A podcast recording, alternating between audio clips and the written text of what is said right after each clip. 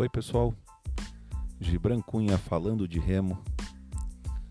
Desta vez vamos falar aí de mais um, um super remador lendário, na verdade uma remadora da nossa série Remadores Lendários que começou com Olaf Tuft. Teve Elisabetta Lipa da Romênia na sequência, o, o Olaf norueguês, e hoje falaremos da grande campeã olímpica e multicampeã mundial Ekaterina Karsten Kodotovic, conhecida no mundo do remo como Ekaterina Karsten somente. Competiu, chegou a competir pela União Soviética, antiga União Soviética, União das Repúblicas Socialistas Soviéticas. Depois competiu um tempo pela União dos Estados Independentes. São, foram as nações que se rebelaram e saíram do, do regime socialista da União Soviética. E a partir de um determinado ano que a gente vai comentar também aqui durante este episódio, ela compete até o final da sua carreira pelo seu país. Uns chamam de Bielorrússia, outros chamam de Belarus. Né? No, no, no site da FISA Internacional, a nomenclatura está como Belarus, mas aqui no Brasil é, costumamos falar também deste país como Bielorrússia, mas a verdade é que não faz diferença como pronunciamos esse país e sim a história dessa grande remadora, nascida em Minsk no dia 2 de junho de 72, atualmente está com 49 anos, tem 1,85m, terminou sua carreira com os mesmos 82 quilos, passou por gravidez, teve filhos e mesmo assim não interrompeu a carreira e se manteve remando até o ano de 2019. A gente vai chegar lá. Vamos falar da sequência dela de Olimpíadas.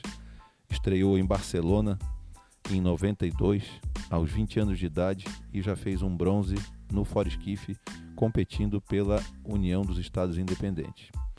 Em 96, Atlanta, ela começa sua longa e maravilhosa carreira no esquife, onde ela teve os seus principais títulos e teve brigas épicas, principalmente com a remadora da Bulgária, que um dia também falaremos a respeito dela, que é a detentora do recorde mundial até hoje. E em Atlanta, 1996, a Ekaterina Karsten faz o seu primeiro ouro em Olimpíadas, ouro logo no esquife, um barco super difícil. E ela se mantém treinando e vai mantendo sempre esses quadrianos olímpicos, sempre remando no esquife. Eu cheguei a ler algumas coisas aqui sobre ela. Ela, em alguns momentos, relata que tentou até remar o 8. Ela remou fora esquife, né, como ela fez ali o bronze em Barcelona e remou também muitas vezes a prova do duplo esquife. Ela chegou a remar o 8 também, mas ela não tinha essa versatilidade assim como a Elisabetta Lipa da Romênia tinha, não. Ela preferia sempre mesmo, era palamenta simples. E tem uma frase dela, um, um, um pensamento dela que, que anda aí na, na, no site da FISA e tal, de uma reportagem dela, que ela até tentou remar o 8, mas ela se sentia o patinho feio da guarnição, porque terminava o treino, terminava às vezes uma competição, as meninas saíam para festejar e para ir num barzinho, alguma coisa, e ela não ia. Ela ia para casa dormir, ia para o hotel dormir, para no dia seguinte treinar. Então ela não se sentia assim dentro daquele grupo. Sempre muito individualista, ela se manteve então remando o esquife. Para a Olimpíada de Sydney, ela se mantém né, no esquife, que é o principal barco dela, o barco que ela mais gosta de competir, e faz mais um ouro num, mais uma disputa né, é, maravilhosa de se assistir. Todas essas provas você encontra aí no YouTube ou mesmo no site da FISA. E mais uma briga épica aí com a remadora a, da Bulgária, a Rumiana Neikova, que é a detentora do melhor tempo do mundo dessa prova, de 7 minutos e 7 segundos, conquistado em Sevilha no ano de, de 2002. Foi mais uma, uma batalhazinha delas elas sempre tiveram brigas épicas. Tem até nesta final de nessa final de Sydney, por exemplo, teve que ir para o photo finish. Foi um resultado que eles queriam dar empate porque as duas cruzaram muito juntas a prova.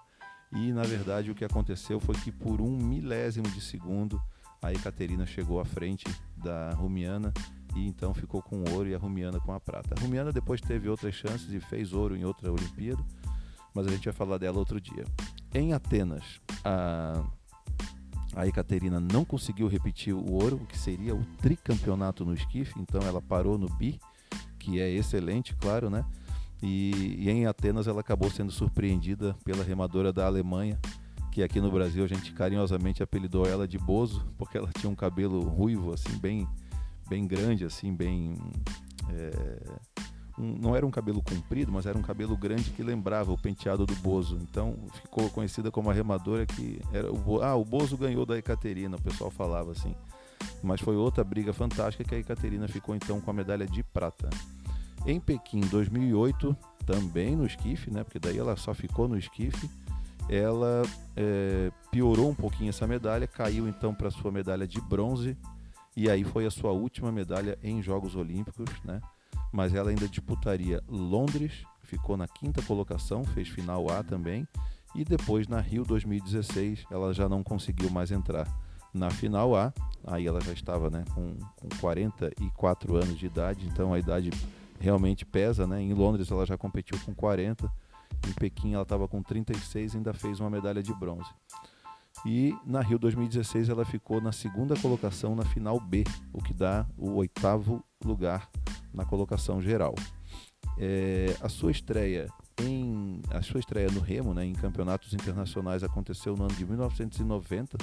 Foi um mundial júnior disputado na França, é, em Aiguebelette onde o Brasil já teve eh, várias participações lá no Mundial de 97, eu competi um fora esquife lá, e depois no Mundial de 2015 a Fabiana competiu o seu esquife peso leve ficou na quarta colocação. Então em 1990 a Ekaterina estreia em campeonatos mundiais e já faz um ouro no Mundial Júnior, esse disputado em 1990 em Aiguebelette, na França. Ela se manteve competindo então até 2019 a sua aposentadoria aconteceu aos 47 anos de idade.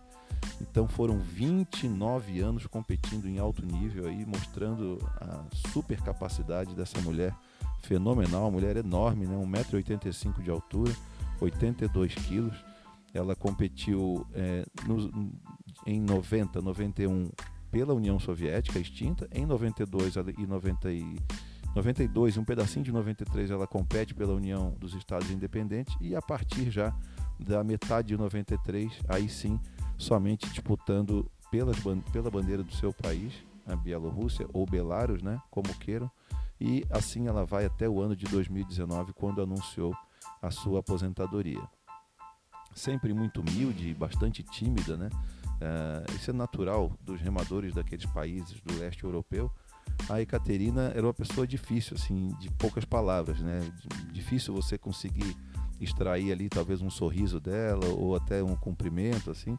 Não que ela fosse antipática, mas a timidez sempre tomou conta dela, assim, nessas questões. Mas uma vez a gente teve um prazer e de conseguir uma foto com ela. Eu vou até disponibilizar essa foto depois. A Fabiana conseguiu bater uma foto com ela, que era sua grande ídola, né? sempre foi a grande ídola da Fabiana, a Ekaterina Karsten.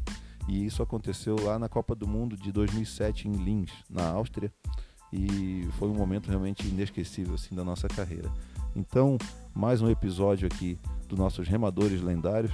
Sete Olimpíadas disputadas, era a recordista, agora o Olaf indo a, a Tóquio 2021 agora, iguala a ela a quantidade de é, participações em Jogos Olímpicos. Não vai conseguir igualar a, a, quantidade de medalhas que ela conquistou, né?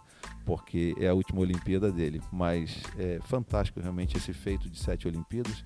Então, somente dois remadores na história que conseguiram esse feito. Era isso sobre Ekaterina Karsten, mais um grande nome do remo mundial. Esteve aqui com vocês, Gibran Cunha, falando de remo. Até o próximo episódio.